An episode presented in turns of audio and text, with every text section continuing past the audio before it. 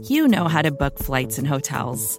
All you're missing is a tool to help you plan that unbelievable travel experience. That's why you need Viator. Book guided tours, excursions, and more in one place. There are over 300,000 travel experiences to choose from, so you can find something for everyone. And Viator offers free cancellation and 24/7 customer support for worry-free travel. Download the Viator app now and use code Viator10 for 10% off your first booking in the app. Find travel experiences for you. Do more with Viator.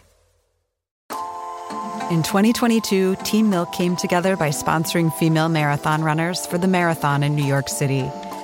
Today, they're more than 20,000 strong. In 2024, Team Milk is making an even bigger commitment to female runners and launching the only women's marathon in the U.S., designed for and by women. The inaugural Every Woman's Marathon will take place in Savannah, Georgia on November 16th, 2024. You can learn more and register for the marathon at everywomansmarathon.com.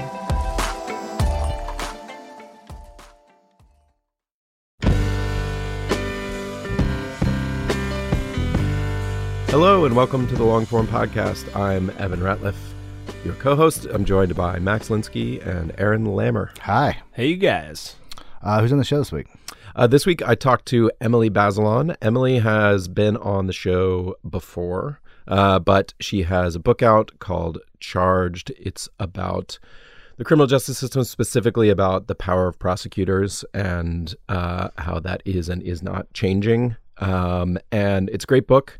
And it was fun to have her back to kind of walk through why and how she put it together. There's also an accompanied podcast, which is called Charged. So we talked about that as well.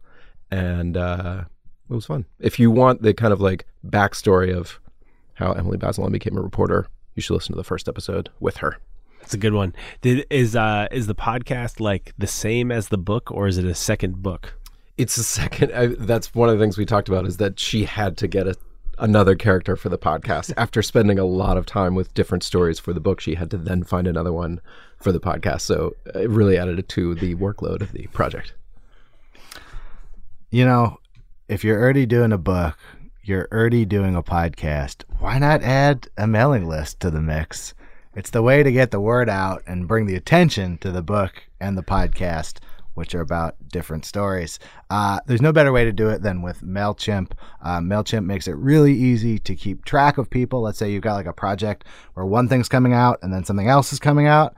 Great. You sign people up on the first one, then boom, bang, bing. It's all good. MailChimp. Boom, bam, bang. Here's Evan with Emily Bazelon.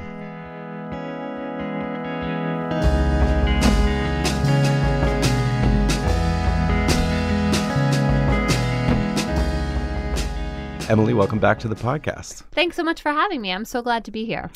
Last time we talked, we ended, I sort of said, you know, what are you going to work on next? And you said, well, I'd love to do another book, but I don't really know when that's in the cards. And that was 5 years ago. So here we are. I have your book. How much of that time was taken up by this book? I had the idea for the book, I think around the end of 2015, and I wrote a proposal for it that was all about the power of prosecutors and really about abuse of power and the ways in which prosecutors were driving mass incarceration. And that remained important to the book, but while I was reporting, something totally welcome and for me exciting happened. The story changed nationally. I wasn't expecting that, but people around the country in 2016 started trying to elect reformers to the district attorney's office in a whole bunch of American cities. And a lot of those people got elected. So like November 2016, many of us were distracted by the results of the presidential election. But once I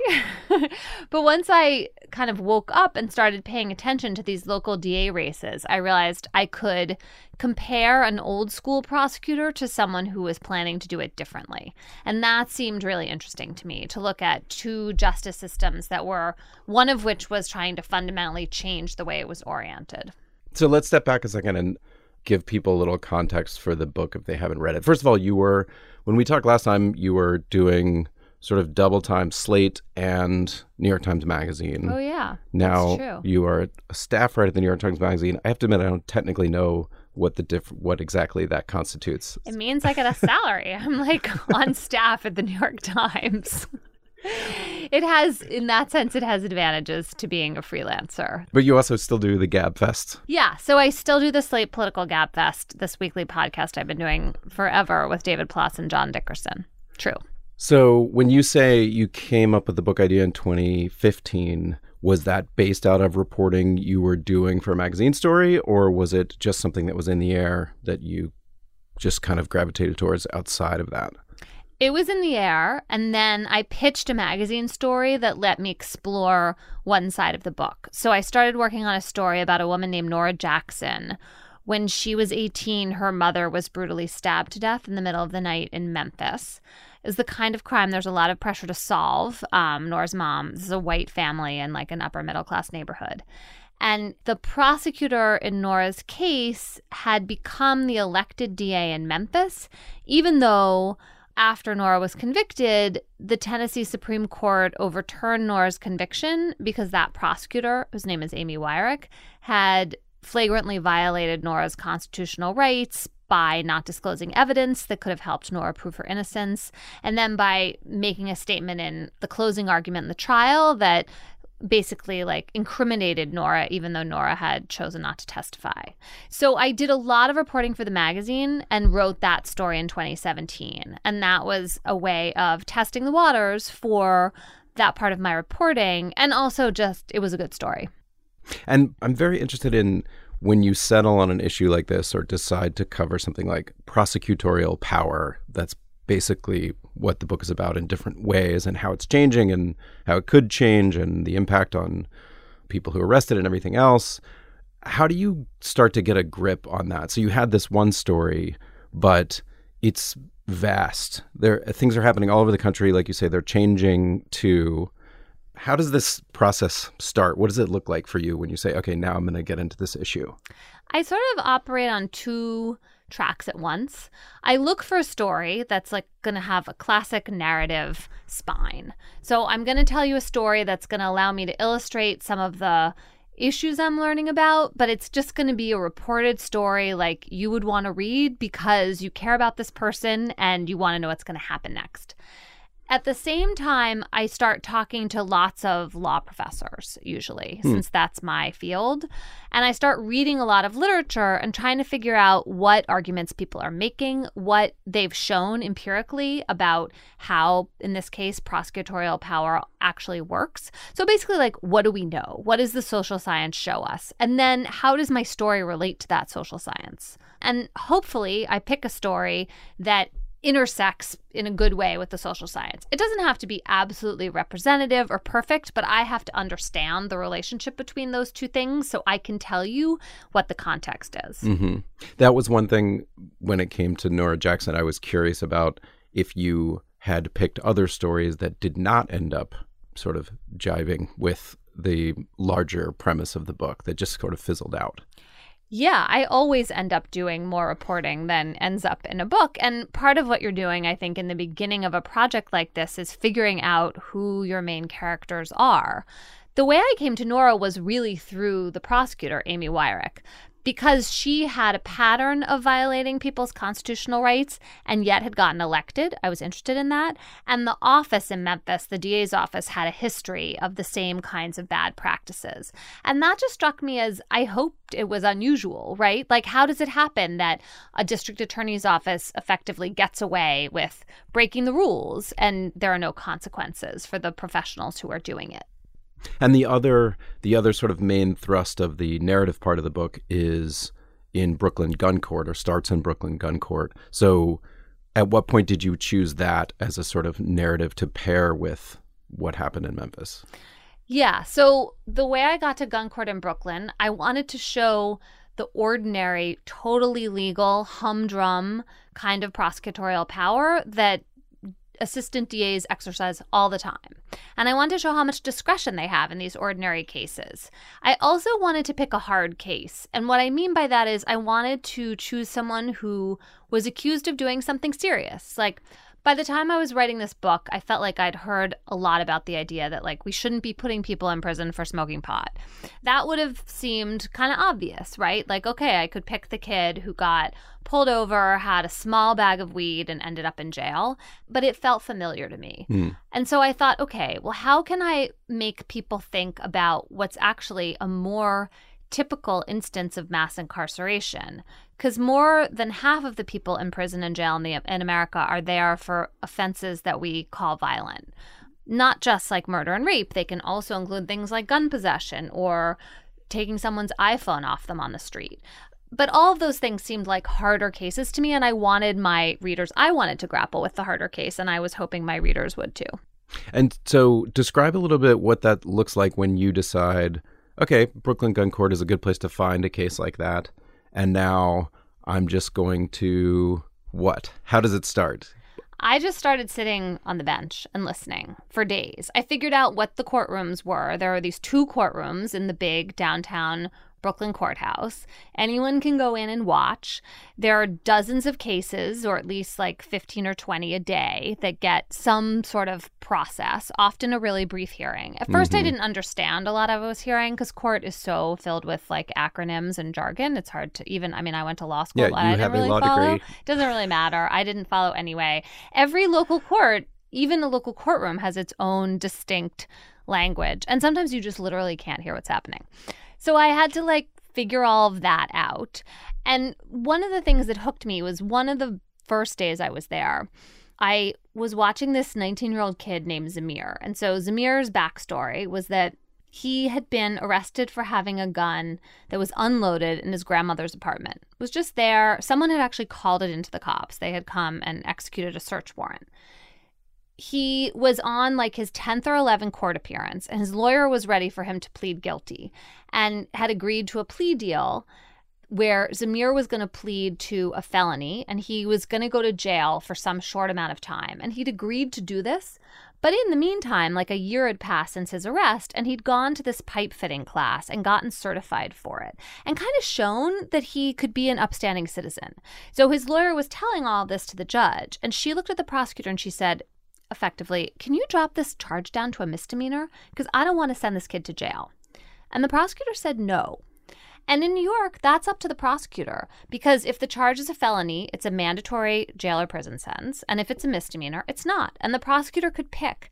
And that seemed crazy to me, that this was the choice of the prosecutor, and that even when a judge was saying, I don't want to send this kid to jail, that wasn't the outcome. In fact, Zamir did go to jail. And then when I talked to him afterward, he was like, that really messed things up for me. Yeah. And he appears in the book in a sort of briefer way than the main character from Brooklyn Gun Court in the book, whose pseudonym is Kevin. Yep. But that brings me back to this question of sort of how all the reporting worked, which is at some point you clearly had these different cases. And how many did you follow to try to see which ones you could spend a huge amount of time with?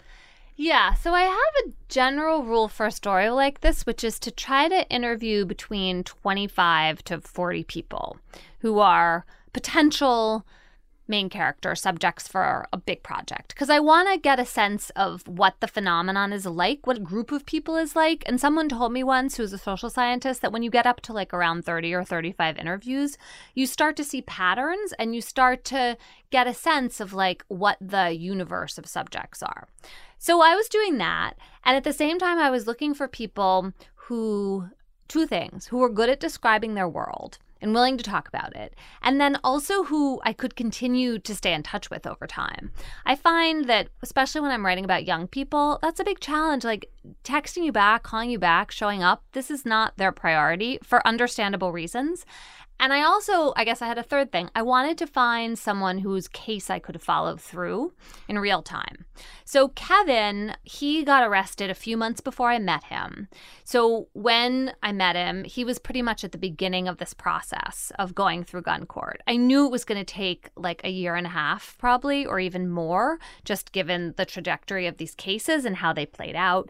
His lawyer was hoping to get him into a diversion program so he wouldn't go to prison. And I knew that program lasted for a year, or at least I found that out. And then I was like, oh, well, if he gets in, following him through to see what happens to him, if he can complete it, that'll be really interesting.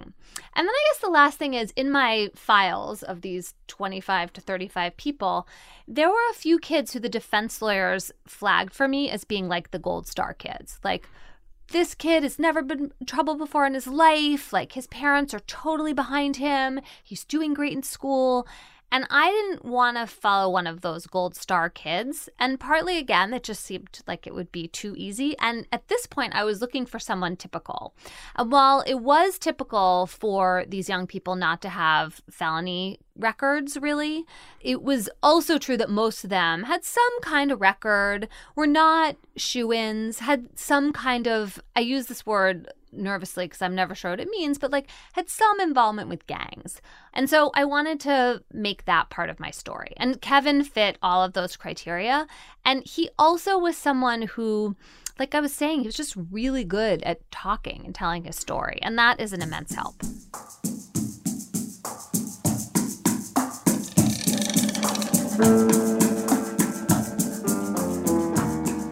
Hey, I'm going to pause things here to give you a quick word from The Great Courses Plus. A lot of people's education is mostly about practical, marketable skills. But for a lot of people, there's a deeper down interest in things like painting or playing music or studying history. And The Great Courses Plus is there to hook you up with a huge library of audio and visual courses on just about any topic. I just opened the app up right now. Let's see. The Pirate Wars of 1718. That's a class you can take here. They've also got more traditional stuff like Screenwriting 101, a class on baking, a class on Egyptian hieroglyphs, lots of stuff to get excited about. And if this sounds exciting to you, you can get a full free month of unlimited access to the entire library. You could take all the classes if you don't sleep. You get a full free month as a listener to this show by going to thegreatcoursesplus.com/longform. Make The Great Courses Plus your go-to for lifelong learning. Again, thegreatcoursesplus.com/longform gets you a full free month of the entire library. Here's Evan back with Emily Bazelon.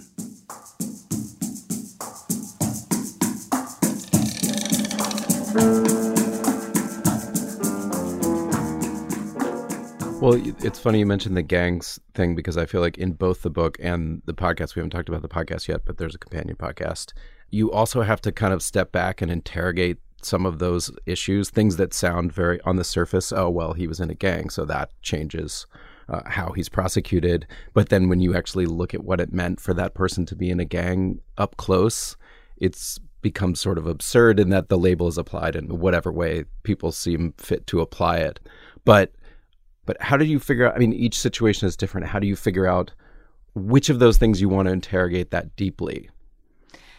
Right. Well, in this case, the thing I was interrogating, and it really took me months to even think I understood, was what it meant to have a gun for these poor kids from Brooklyn. They almost all, when I just asked them that question, they would say, I have it for protection. But I didn't really understand what that meant. At first, I thought that it meant self-defense. Like, in the moment, you have a gun on you and you pull it out and it saves you. But then people started telling me, first of all, they didn't have a gun on them because they knew they could get arrested for having a gun. And so it turned out that a lot of times somebody had a gun. There was like access to a gun among a group of young men, but that didn't mean that it was like that people were packing all the time. So that was interesting, because then I was like, well, then how is this self-defense? Because if someone attacks you, you don't even have this weapon. There's on one guy you. Who just asked the guy to carry a gun and walking behind him, and I had that question too. I was like, there's no situation in which you can get the gun from the guy walking behind you in time to solve your problem. Totally. Protection does not mean self-defense. Also, in my podcast, Kadeem Gibbs, who is sort of functions as our expert, he's looking back on his own adolescence, and he tells us about getting shot while he was carrying a gun. Mm-hmm. Like, it just doesn't even work in the moment, because, look, this is something we know about guns more generally. Like, people invest them with all this power to protect them, but that doesn't mean that you're trained to use it. And so that's not what it means. What protection means is that you're someone who's associated with having a gun, and so you are hoping other people won't see you as prey. They'll see you as someone they can't mess with. And that matters a lot. That sort of status can affect how you're treated day to day.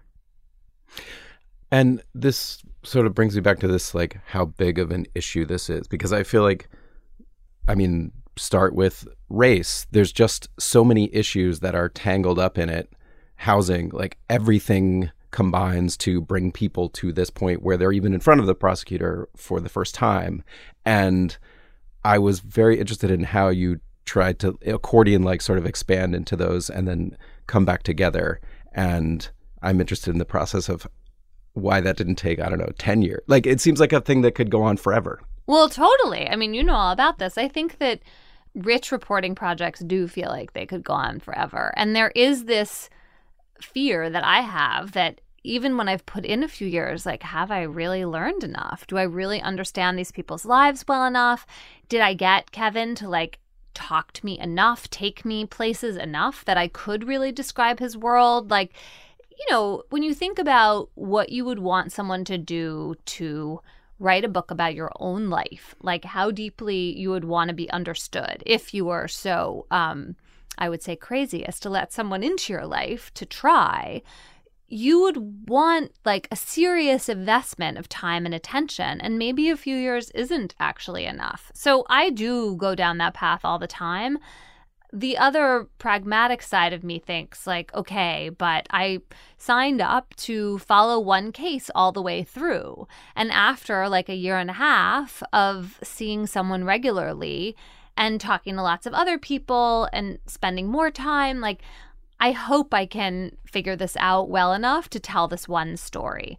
And in terms of connecting it to the larger phenomenon, the other piece of this in terms of prosecutors was that the gun laws in New York function in this way we were talking about, where prosecutors have this choice between serious violent felony, lesser felony, misdemeanor. They're the ones in the driver's seat. And so I could both talk about the system as a whole and these deeper questions, these social questions you were raising, like where does someone live and what kind of supports do they have and all of these aspects of American life. But it was also through this lens of the prosecutors making the decisions. It's his or her discretion that's on the line here. So it was sort of doing all those things at once. And the Brooklyn DA, Eric Gonzalez, becomes a character in the book and on the podcast as well. And did that come about easily? I mean, he's sort of more of a reformist, on the reformist side of things. Was it hard to get a person like that involved in doing, I mean, it seemed like he did very extensive, pretty open interviews with you about even his background, which was also fascinating. Right, although that came very late in the game. So when I initially started reporting, Eric wasn't actually the DA because he was the number two. Ken Thompson, who was Brooklyn's first African-American DA, was elected in 2014. He was the person I thought I was writing about. And then he tragically died of cancer. And Eric Gonzalez, who'd been a career prosecutor but also grown up, like, in the streets of Brooklyn, became the interim DA and took over that office. I was not initially sure at all what kind of cooperation I was going to get from Eric Gonzalez because he was so new. He wasn't a career politician. My perception was that he didn't trust me at all in the beginning. They were really keeping me at arm's length. I could talk to him, but it was clearly, you know, the kind of interview where you're getting a lot of sound bites back and you feel like it's very much the surface. What's the script someone wants you to hear that they've prepared, and they're not letting you beyond that at all. And I just kept coming back. I mean, you just hope, I suppose, over time that someone will trust you a little more just because you keep expressing interest and you're just kind of wear them down. And I think it also helped that Eric, I'm going to call him Eric because I've used that in my podcast too, he's not a career politician. And so there was something charmingly unpolished about him. I would ask him about something, and instead of getting defensive, he tended to be like, oh yeah, that's messed up. For example, at one point, WNYC did a story about how the Brooklyn DA's office was declining to prosecute many more marijuana offenses for white people than black people. And when I asked Eric about it, he was like, yeah, that's a big problem. I didn't know that. That was the other thing. He was like, I didn't know that was happening. That's also kind of a strange thing for a politician to say. So all of that over time, I think we sort of figured out how to trust each other to some degree. And the interviews you were talking about, which I also found fascinating, happened after Eric read my book. Oh, interesting. At that point, he decided to sit down and talk to me for my podcast. And even the day he came in, his PR guy said, you know, I don't think he's going to stay very long. And please don't ask him about how his brother died. Like, he doesn't want to tell that story. And we had this like 3.5 hour long interview in which like it got very intense and intimate. And it did turn out that Eric wanted to tell that story. And I had never had an interview like that with a public official before. So, of course, as a journalist, I was thrilled about that. So the podcast, did you start it after the book was already finished, or were you doing double tracking them at some point? Yeah, I probably would have been better if I'd started after the book was finished. I thought about it when I was like halfway through reporting the book. Then I pitched it, and I worked on it a lot in the summer of 2018. I realized I was going to have to find a new character because Kevin wanted his identity protected, and it just wasn't going to work. Like, I wouldn't be able to interview him on tape to tell his story. And also his case was finished, and it just seemed like I needed to kind of let him go. So then I had to find another character. That took actually a lot of time and effort. It's hard. Look, one of the benefits of the diversion program in Brooklyn I'm writing about is that if you successfully graduate, your charges are dismissed and sealed. So it's not necessarily a good thing to be on tape talking all about your life. It took a lot of work to find someone who was into that. And then the lucky break I had was that, this is quite meta, but some of the participants in this program were taking a class to learn to make a podcast at this arts organization called Brick. So that was how I found Terari, who's the main character in my podcast. And then I took a break from working on it. Vera Lynn Williams, who I was working with, who's this wonderful producer, she took another job. And we had this like hiatus. And then finally I realized like, oh my God, I have to really finish the show. And Jack Hitt, who's editing the project, helped rope in another producer, Alvin Melleth, who's been amazing. So we then had this intensive period. Basically by then the book was done. And that's when I did most of the work for the podcast. So we'll come back to Jack Hitt. You can't just throw in Jack Hitt and then move on. But we'll come back to that. I agree. But in terms of the work, did you feel like you were exercising different muscles when you, I mean, you had to pick an entirely new story, but did it feel like doing the same type of reporting again or doing a completely different type of reporting? Well, I had to learn how to report to tell a story on tape, which is really different. And you probably know this. I don't interview people on tape. I'm a print journalist. I interrupt people constantly. I'm not very good at letting them just tell their stories. Jack had to tell me how to use silence. Just keep quiet, people. We keep talking. It's a miracle. I'm not very good at keeping quiet. There were all kinds of adjustments like that I had to make to reporting. And I also didn't know at all how to write to tape and how many fewer words. So I think Jack and Alvin very kindly, when I wrote my first script, and say to me, like, are you kidding? Because what I did was I actually like originally took paragraphs from my book and just like plopped them in and figured, well, you know, we'll have to touch them up a little. Well, that just doesn't work at all. I mean, this is a kind of writing where it's so much more spare and precise and conversational. And I had to learn how to do all those things. So I was really lucky that I had two very patient people who did know what they were doing, who were willing to teach me. But that was a huge challenge. I felt like the book was the sort of intellectual backstop for the podcast. Like, I knew by then what I was talking about. I knew the points I wanted to make. I knew what research to draw on. The kind of intellectual framework was there. But the art of putting it together, the art and the craft, were totally missing. And how did you get, Jack Hitt's been on this podcast. How did Jack get involved in editing your podcast? Jack lives in New Haven, and we are old friends. And I asked him. You just roped him in. Exactly. And I'm a huge fan of much of his work for This American Life, but most recently the show he's been doing called Uncivil. And I just said, hey, like, I need an editor for this. Do you think you would ever work on it? And I think my timing was just lucky. That's ideal. Yes. That's, getting the best of the best. Yeah. I mean, I literally, the project wouldn't exist without Jack, because especially since Virulin left and we had to find someone else to come in, Jack was willing to tell Alvin to quit his job to come work with us. Whereas I was like, wait, I'm nervous about whether you should do that or not. Are you sure that's going to be okay? But it's turned out for me to be wonderful. And I think Alvin feels good about it too. Well, you did a kind of behind the scenes with both producers. And there were several things out of that that I thought don't get talked about a lot. And one was race. So you specifically wanted, you say in this behind the scenes, that you wanted producers who were journalists of color because you were going into communities that were predominantly people of color and you are not. And I'm curious about, how explicit were you about that when you started the podcast project? Did you say, this is the way it's going to be done? I didn't say that, but I knew inside myself that I felt like this was a strength that I was looking for. Like, I just knew it wasn't something that I was going to bring to the table. And so here I had a chance to hire someone, or to be part of hiring a true collaborator. Like, why wouldn't I try to make up for my own deficit? That was sort of how I thought about it.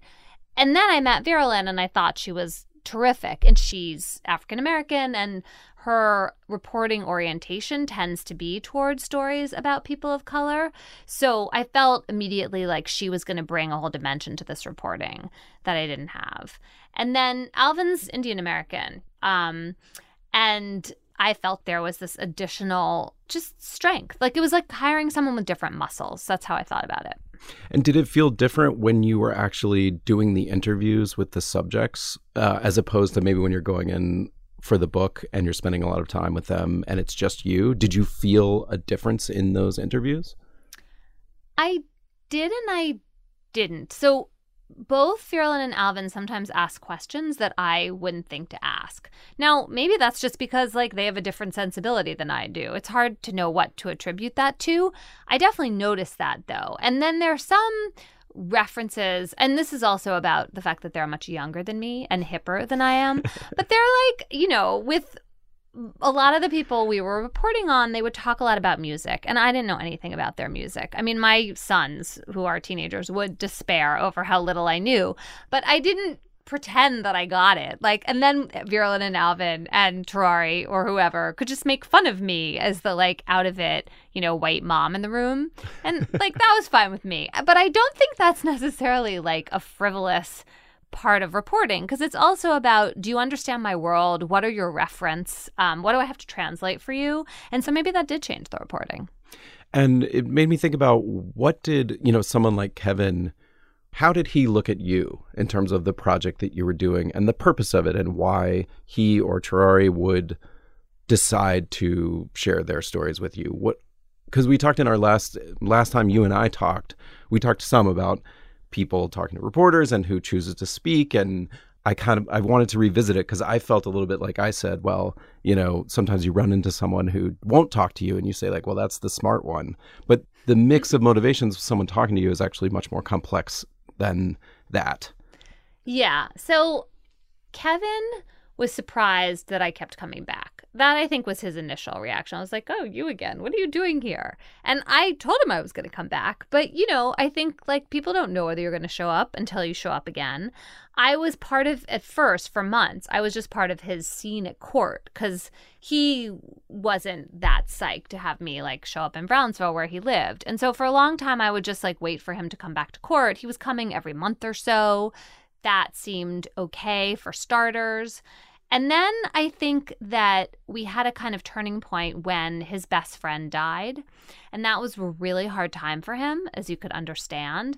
And I was interested. Like, I wanted to hear all about his feelings. I would talk about it as much as he wanted to. And I think in that moment, that played a role for him in some way. Just that someone was willing to, like, and really wanted to hear all about how he was feeling. And after that, then he was much more like, oh, yeah, you could come meet me at home. I could show you this. I could introduce you to this person.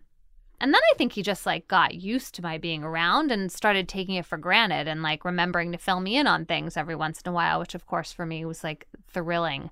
So Maybe part of it, again, is you just sort of wear people down like a puppy dog with your with your interest. And Terari, because he'd taken this podcasting class, he loved coming to the studio, which was great. So he just thought it was fun to come in to Slate, to go to the studio. He walked in the first day. He was like, oh, this place is cool. And he sat down and like was super comfortable with the mic and just, I think, into it.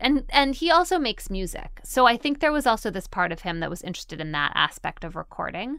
Yeah, it was really fun. And how sort of over that time, especially with Kevin, how connected do you feel to his life? Like I do a lot of reporting where I just never talk to the people again, and they don't necessarily want to talk to me either, but there is this phenomenon where they feel very close to you, you've listened to them, you've spent a lot of time with them, you've kept showing up, and then you suddenly stop showing up, and I'm wondering how that maps onto this situation. My relationship with Kevin is much more about him rejecting me than me leaving him behind. So when his case was over, I was not done reporting my book. Like, I needed to stay in touch with him for fact-checking, to find out what was going to happen to him for a million reasons. And so I said to him on that last day in court, like, you have to call me back. But of course, he didn't have to call me back. I'm not his lawyer. He doesn't owe me anything. And so there was this period, and it went on for a few months last summer, when I couldn't reach him at all. And nothing I was doing was working. I went over to his house. That didn't work. His lawyer tried to get back in touch with him. His social worker. I was like, nothing. And it really, I was like waking up in the middle of the night thinking like, I lost Kevin. I lost this person. He only lives in Brooklyn. It's not that far away. Like, am I going to have to go move to Brownsville so I can show up at all hours? I really didn't know what I was going to do. And then I did find him through this sort of circuitous route involving a friend of his I was in touch with and, you know, social media. It worked out, but it was really, really nerve-wracking. And I think that Kevin was ready to go on with his life. And like, he could tell this was a project that was important to me, and maybe he'd gotten something out of it, but I don't think continuing to talk to me was super important. And I completely understand that and don't begrudge it at all. I do want to know what's happened to people. When I've had this intimate relationship with them, I remain deeply interested and curious about them. If he appeared tomorrow, I would be so happy to hear from him. So yeah, it's funny. It was a kind of unrequited love, I would say, this part of the relationship. I'm literally going to keep showing up at your house. Yes, which your mother really might resent. I hate doing that. I do not like coming to people's houses uninvited. I don't like it when people knock on my door, so I just feel like it's invasive. Well, to what extent do you feel like in either your pitch to them, I don't know if you would explicitly ever say anything like this, but in someone like Kevin talking to you, is there an element of, I'm trying to change this issue, like if you tell your story, it will help change this issue? Or do you sort of try to stay away from that? I stay away from that because I can never make that promise. I don't know how it's going to play out. I feel like people either, that's part of why they're talking to you to begin with, or that's not of a lot of moment to them. Like, mm-hmm. They're legitimately thinking about their own life, or they don't think that you're going to be able to change anything. And you know what? They're probably right. So no, I didn't say any of that. And with Kevin, it was also tricky because the more I understood about his world in Brownsville, the more I understood that it was actually risky for him to be talking to me. I didn't ask him a single question that could have gotten anyone in trouble. I didn't want to know anyone's name. I didn't want to know about anything that could implicate him. But there was a protocol in his neighborhood where you just don't talk to people. And that I was breaking. So I started getting worried about the implications for him and whether inadvertently I could be putting him in danger even though he wasn't doing anything. And I just trusted him on all of that and trusted him to set the boundaries. And then I tried really hard to respect them. So I went through with him everything that was in the book. And when he felt like the details were getting too close, I took things out. I didn't put in anything that wasn't true, but I took out some things that could only have been true about him that he was worried people around him would read and say, oh, I know who that kid is. That's interesting because then you have this other Terari who's, you know, it's his real name and he's sort of going through, it's not exactly parallel, but it's similar in many ways. Yeah. So part of what I learned was that Terari lives in Williamsburg, and it's just a different scene, a more forgiving scene. And we've talked about the podcast since it's been out, and friends of his are listening to it. And I think he feels proud of it and happy he participated in it. We did keep his last name out of the podcast because I don't want people to Google him and find out about his criminal record, which is supposed to be dismissed and sealed. And that was like a small way of protecting him. But he's much more a person with like one foot in two different worlds. And that was less true of Kevin. And it really did have to do with this sort of micro geography of Brooklyn, which I have come to understand through my reporting, but didn't know beforehand. How do you logistically report this? Because you don't live in New York City. Yeah, I live in New Haven. Luckily, it's not that far away. I just took the train to New York and the subway to Brooklyn like over and over and over again. Like same day? Like yeah. Come and go in the same day? Yes. Yeah. There's like 10,000 writers living in Brooklyn. Like one of them should have taken on this story. I thought for a while, I was like, I really should just hire someone, some young person. But I love reporting. I wouldn't give it up. Like for a project like this, the idea that I was going to outsource Kevin to someone else was like unthinkable to me. But yes, you're right. It was a little crazy. Seems like you could have used New Haven. Well, there are all these reasons. So one fundamental thing about Connecticut is that all the prosecutors are appointed. And I was writing about elected prosecutors. So that was kind of a deal breaker. Yeah. So that same issue that I was asking about in terms of asking someone to cooperate on the basis of trying to change something is, I agree, like potentially a ridiculous notion. But in a broader sense, I feel like, do you write a book like this if you don't want this to change? I mean, I feel like the fundamental premise of the book, and there are even places where you have a voicey way of saying like, this is important, or not quite this is outrageous, but almost like what happens with bail, for instance, is insane. Like it doesn't happen in other countries. And a lot of people don't know that. So how much in your head is the idea of a possible change that could happen? I think about it in terms of what you just said of a lot of people don't know this. So I see my job as like, here are these startling facts. I didn't know this. Maybe if I tell a lot of other people this, that will change how they think about this issue. And then someone whose job it is to organize people or like run for election can try to capitalize on that new level of knowledge and information. So I see myself very much in the role of a journalist. I'm the observer. I'm standing there watching what's happening, and I'm going to tell you about it.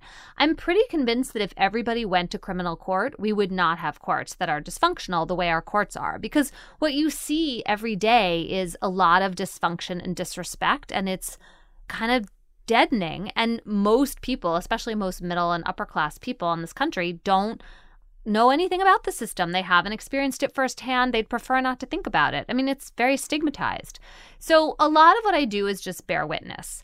I did in this book decide to have an appendix that was actual suggestions for how to be a progressive prosecutor. I did that in part because I knew if I didn't, the reviews were all going to say, well, she really outlines this problem, but like, what exactly should we do about it? And I mean, the truth is the ideas for that appendix are threaded through the book, but I thought if I collected them in one place, it's going to be really clear. What I really wrote that section for were voters. Okay, I want to know what values my local prosecutor has. Do I think that they're doing their job right? Here are a variety of questions I can ask. Here's a yardstick. That was how I was thinking of that part of the book. But it does change the nature of the project somewhat to admit that you have a point of view about what should happen. And I wrote that section with people from groups I'd come to respect who do advocacy work, because I figured like they knew more than me to begin with, and they had more credibility in that part of the project. It's interesting that you said that is a classic nonfiction book review trope. It's great at outlining the problem, but a little short on solutions. Yeah, I really didn't want, and I also felt like, particularly for this issue right now, we know a lot about how to end mass incarceration. We've learned a lot about how to prevent crime. Most people, I think, don't know all the particulars of that, even if they have this idea of like, wow, there are too many people in jail and prison, how we bring those numbers down safely, much less explored. The other thing that I think made this safer for me as a journalist was that there really is bipartisan support for reducing mass incarceration. And it's become something that conservative Republicans as well as liberal Democrats have claimed as like an accomplishment. So early into my reporting, I found this Wall Street Journal op-ed that Grover Norquist, the, you know, enemy of taxes extraordinaire, he'd written this op-ed in which he said that criminal justice reform was one of the major achievements of the conservative movement of recent times. And I thought, oh, okay, well, if you're claiming this, I can stand on ground here that's not partisan ground. And that felt really helpful and important, especially at this moment when everything is so polarized along partisan lines. It was a big relief to feel like I could be part of a conversation that didn't have that particular division. And there's this other example in the book, which was one I had read a little bit about, of the new Philadelphia elected DA. And I knew you were from Philadelphia. And then you get to this point in the book where you say that your sister is actually like the policy advisor to, what's his name? Krasner? Larry Krasner. Krasner. Yep. And I wondered if that, was it disappointing that here's this, like, he's a really good example of what's going on. Really interesting that you person. Had this, like, both fortunate and unfortunate tie. I wondered if he would have been a bigger character in the book if your sister had not been working for him. That's possible. Or with him. Yeah. I mean, part of it was the timing. So Larry Krasner got elected in he took office in January 2018. So for me, that was fairly late on. I was already like up and running pretty seriously in Brooklyn at that point. I love my window into Krasner's office that I have through my sister. She sends me news stories all the time. I have a really good sense of what's going on there.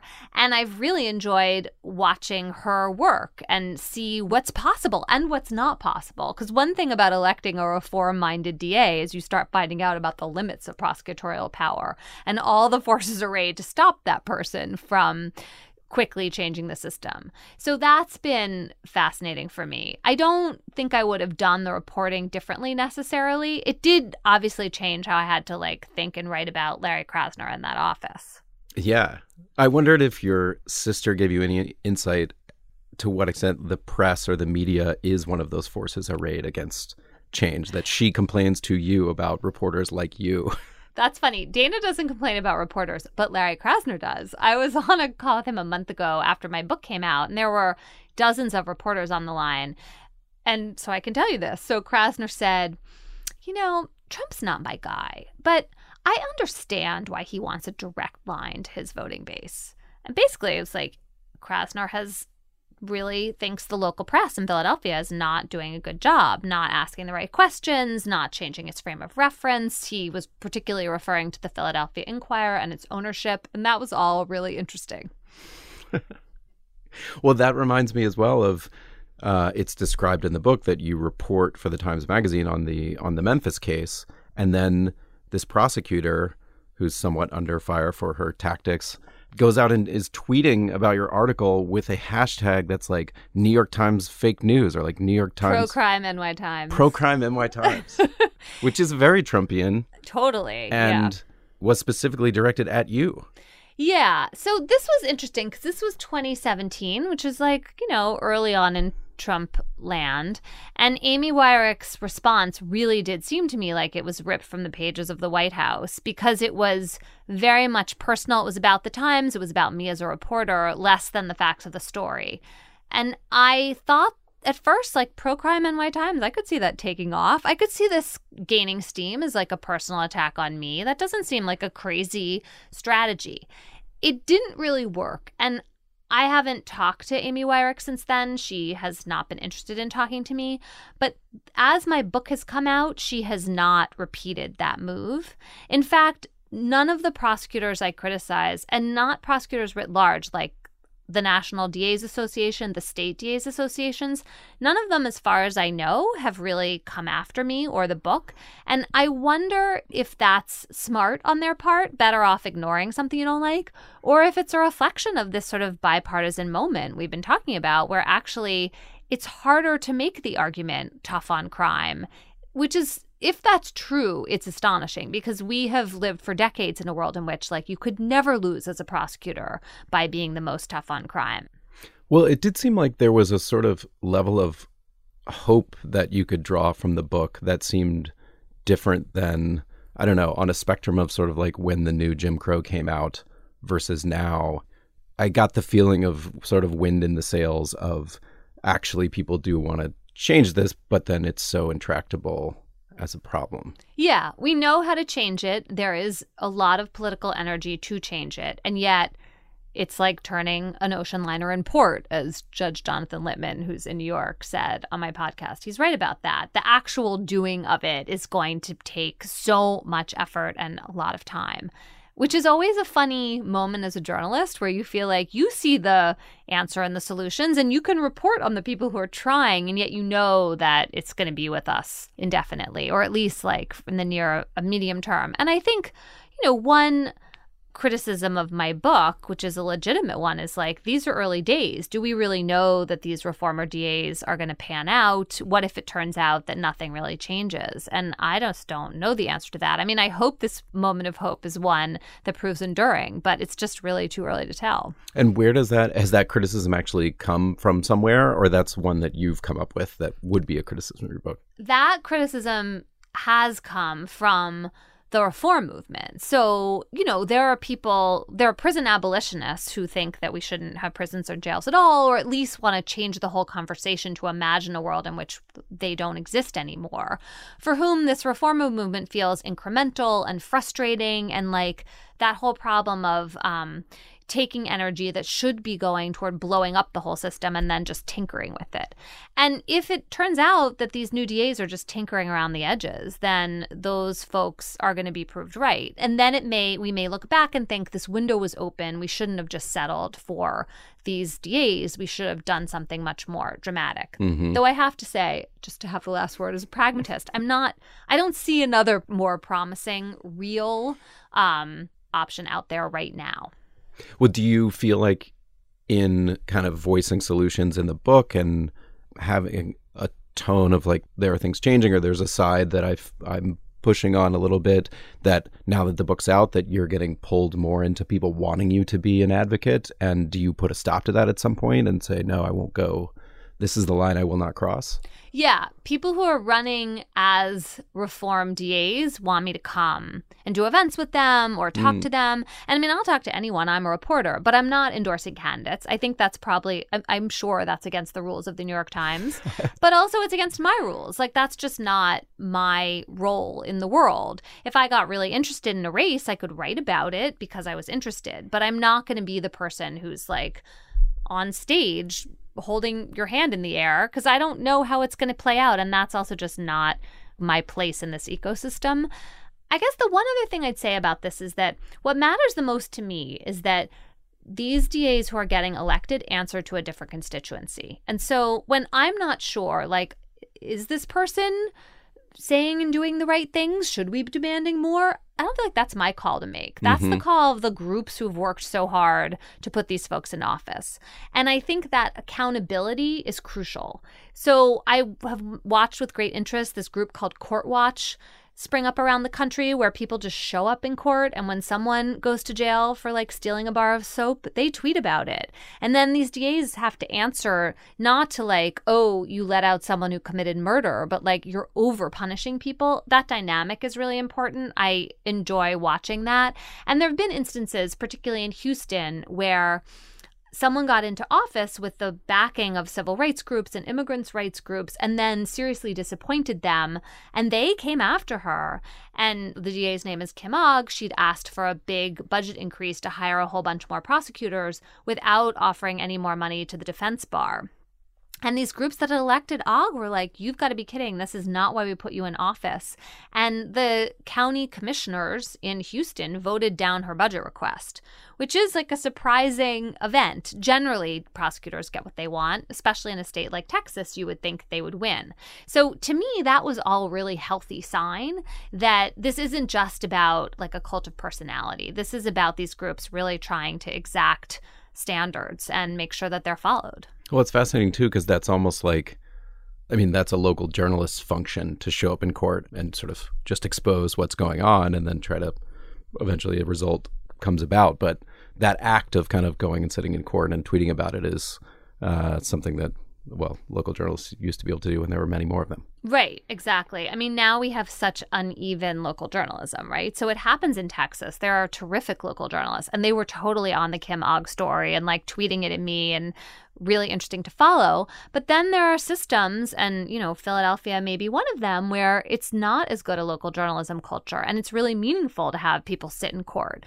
I think increasingly, yes, we need to have some of those like citizen observers who are helping us hold our government officials accountable. So I want to return to the rules of the New York Times. You mentioned the rules of New York Times. Can we talk about this Kavanaugh thing? Is that possible to talk about? That. Mm-hmm. Because I found that totally fascinating from the beginning. So your byline was on a story about Brett Kavanaugh maybe getting into some kind of fight and throwing some ice at people in New Haven when he was an undergraduate at Yale. When I saw that, I guess because I know you live in New Haven, I thought, oh, she was probably the only one that went and pulled the police file on that. And then it became a thing, thing as big as the president's spokesperson calling you out specifically, oh, this biased person was reporting this story. So what was this experience like for you? Well, it was horrible because I was becoming the story in a way that like journalists I'm very uncomfortable with. And that story broke on the day that the Times did a much bigger story about Trump's tax returns. And so the idea that I was distracting in any way from that important piece of work was like alarming and upsetting to me. You were right. I was the person on the ground in New Haven who the news desk asked to go pull a police file. Like, that's what I did. So it wasn't even your idea. You didn't say, I'm here, I'm going to go. They asked, can you go do this? Yes, it was someone else's tip. I was just helping out.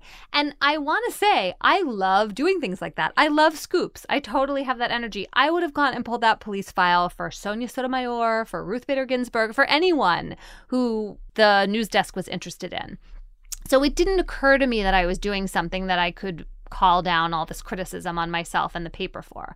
But I also had made, I would say, a mistake the previous summer. I teach at Yale Law School. And when Kavanaugh was nominated, a bunch of faculty members wrote and said very praising things of Kavanaugh. And some of the people who did that were liberals, whose politics are not aligned with Kavanaugh's. And it seemed to me deeply hypocritical and disappointing, because I felt like they were doing that to curry favor in a way that I just thought was wrong. So I tweeted something about that part of the Kavanaugh nomination, total inside baseball of Yale Law School. But I think I forgot in that moment that I really should always wear my New York Times hat, and that by arguing with these law professors in this one professional context, I was doing something that could be used against me as a journalist later. No one paid any attention to my tweet really in the moment, but then months later, when my byline's on a news story, Sarah Huckabee Sanders had this tweet she could pick up. And you know the things about like a solo tweet, they're totally out of context. I sounded much more political and critical of Kavanaugh than I would even in an op-ed I wrote for the New York Times. Mm-hmm. There was even on the Gab Fest. Do you feel like if they had mined Gab Fest, they could have also found if they had mined Gab Fest, who knows what would have happened. But you can't put out an audio clip. Like, a tweet is a tweet, right? And the other thing I blamed myself for is, like, I thought I knew this about social media, right? I thought I understood how to use it. And yet, like, obviously I didn't quite, or at least I wasn't careful enough in that moment. There was another part of this from the point of view of the Times, which is Times inside baseball. I sometimes write op-eds for the Times. And it turned out that there's a rule against writing opinion pieces and also writing for the news desk at the paper in a way that's different from the magazine. And I just didn't know that. And so that was the problem from the point of view of the paper, or a problem.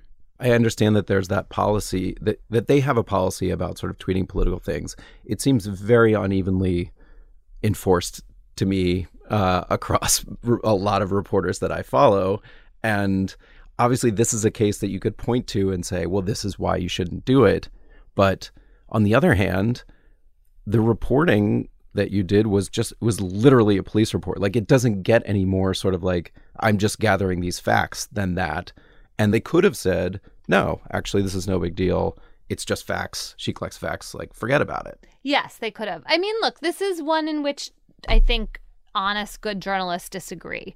I came up at Slate, a place where I did opinion journalism for years. To me, what matters is like disclosure. Do you know where someone's coming from? Can you tell how they've arrived at their opinions? I also see myself as someone who's very much driven by my reporting. I try not to take knee-jerk partisan stances. I'm sure like everyone else, I sometimes do because we all fall prey to that. But I'm pretty careful when I express opinions to say where they're coming from, at least I hope. So to me, it seems like, okay, well, if you see my byline there, you can look up the other things I've written. You can see where I'm coming from. And that should be what matters here, in addition to the fact that, like, yes, pulling a police report is something that I can do, that any journalist can do, I hope. And also, again, that I would have done in any context, like not because I was out to get Brett Kavanaugh. It was just like a good scoop and he was in the news at that moment. And I think there were some conservative commentators who argued that that bar fight wasn't a story. You know, he's up for a Supreme Court nomination. The friend he was with got arrested. I think it was a story. So once it clears that bar, for me, everything you need to know to evaluate these questions of bias is like out there on the table. So if it'd been additional reporting by, if you hadn't had a byline, yes. I feel like none of this would have ever happened. But that's also such an arbitrary distinction. Sometimes you see five people in addition reporting line. You're like, why didn't they get bylines? They did just as much as the regular reporter. Yes. But so after, this is the last thing I'll ask about this, but you have been doing GabFest for a long time now, and you have like gotten in front of a microphone and talked about how you feel about the things that are happening during the day, some of which I'm sure generates a reaction.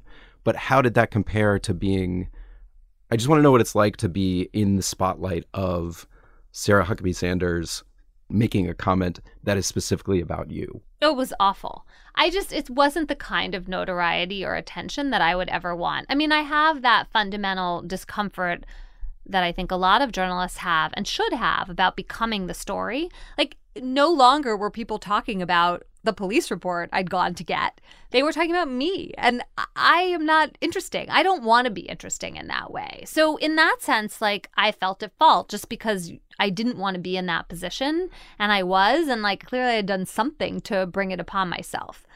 You know, there were also journalists who said, like, this is not a role you should have played. You should understand that if you're being an opinion journalist, you don't also get to go write for the news desk. Again, in the specific circumstances of like going to pull a police report because an editor asked you to do that, it seemed innocent. So anyway, I guess I'll stop there. I did not enjoy Sarah Huckabee Sanders and everyone else attacking me that day. We've established that it was not fun. It was definitely not fun. It was also over. It was interesting how it felt in the moment, like this intense heat. I mean, literally, I felt like my face was flushed for 48 hours. And then it just, like everything else in our world, it just like went away. We have such a short attention span. I mean, I'm grateful for that. I mean, that's the phenomenon of Brett Kavanaugh himself, that all of those things now, the much bigger questions around accusations against him just falling out of the public discourse because that's behind us now. Yes, and that was a bigger story.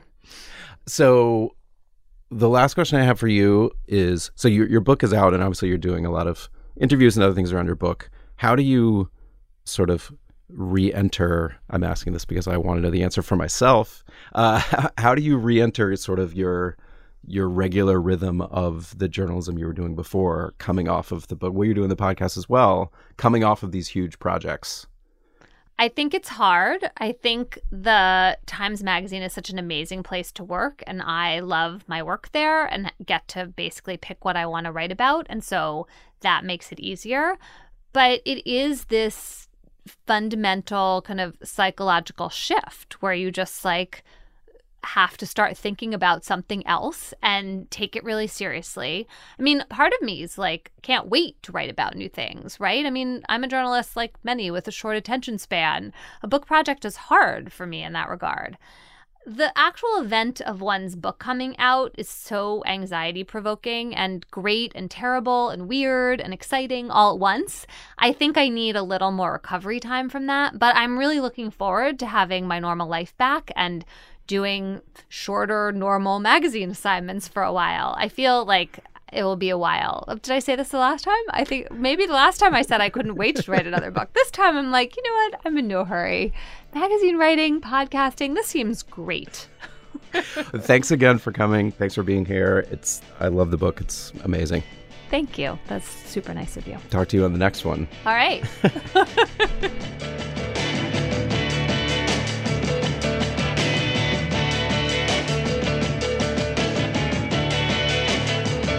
That's it for this week's Long Form Podcast. I'm your co-host, Evan Ratliff.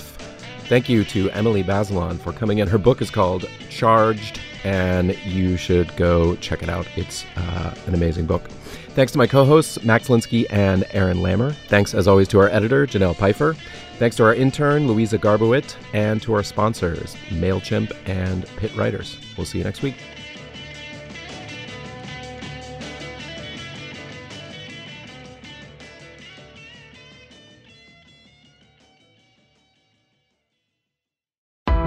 Why do you run? Why does anyone? I always thought that runners loved running, and that's not the case. Most runners hate running, but they choose to do it. In the new docuseries Running Sucks, brought to you by Team Milk, Abby Ayers learns why women runners everywhere are driven to go the distance. It really is about taking my power back and proving myself wrong. Team Milk is about fueling women's performance and helping them along their marathon journeys. You can sign up now for the inaugural Every Woman's Marathon, taking place in Savannah, Georgia on November 16th, 2024. Learn more and register at everywomansmarathon.com. More to-dos, less time, and an infinite number of tools to keep track of. Sometimes doing business has never felt harder, but you don't need a miracle to hit your goals. You can just use HubSpot, because their all-in-one customer platform can make growing your business infinitely easier. Imagine this: high-quality leads, fast closing deals, wildly happy customers, and more benchmark-breaking quarters. It's not a miracle, it's HubSpot. Visit HubSpot.com to get started today.